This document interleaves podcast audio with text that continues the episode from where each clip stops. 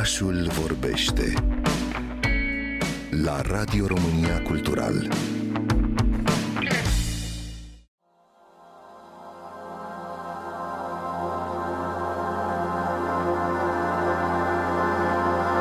Combinația dintre muzică și storytelling pare un lipici foarte bun pentru a ține o omenire împreună și a o duce mai departe, fiecare colț având aroma proprie. De exemplu, în anii 70, artiștii și fanii rockului progresiv au dus ideea de folclor muzical în overdrive, pentru a se elibera de normele comerciale conservatoare și a diversifica scena muzicală.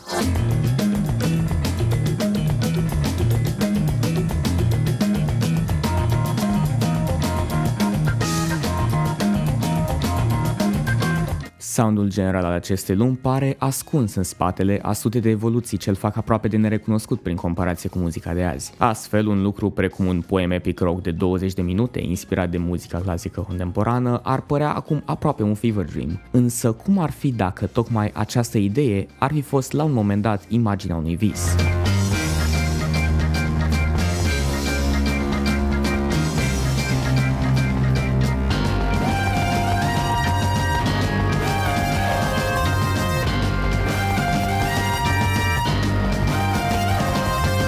Tarkus este numele celui de-al doilea album al supergrupului britanic Emerson, Lake and Palmer. Apărut în 1971, a devenit unul din simbolurile genului, abordând cu curaj conceptualul și transformând aspirațiile prog-rockului, fuziunea cu alte sounduri și libertatea în storytelling, în succes comercial.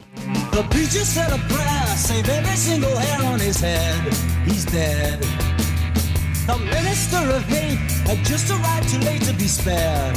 Who cared?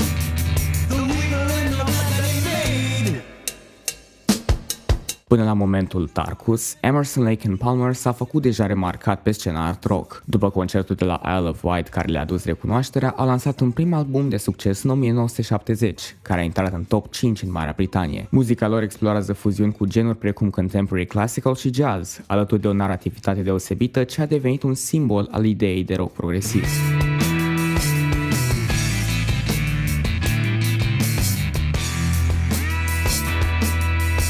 Tarkus este format din două bucăți. O primă parte ce constă în poemul epic conceptual de mai devreme și un side B format din șase alte piese. Desigur, prima parte este piesa centrală a proiectului. Având 20 de minute, muzica spune povestea unei mitologii inventate de membrii grupului. Un hibrid între un armadillo și un tank, pe nume Tarkus, se confruntă cu diverse creaturi mitico-cibernetice, murind și metamorfozându-se în final.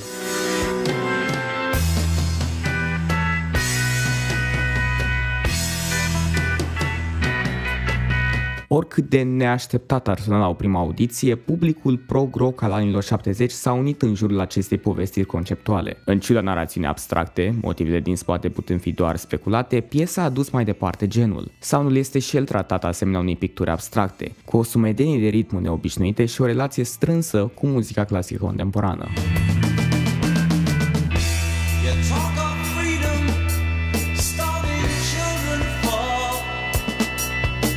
Și cele șase piese din partea a doua, deși diferite în concept față de prima parte, au fost devorate de fani, albumul ajungând numărul 1 în Marea Britanie la lansare. În schimb, în ciuda impactului, criticii l-au distrus în review-urile de la vremea respectivă, prezentându-l drept mediocru sau chiar penibil. Totuși, timpul a avut ultimul cuvânt de spus. Albumul devenit un must-have atunci când vine vorba de istoria art rock-ului.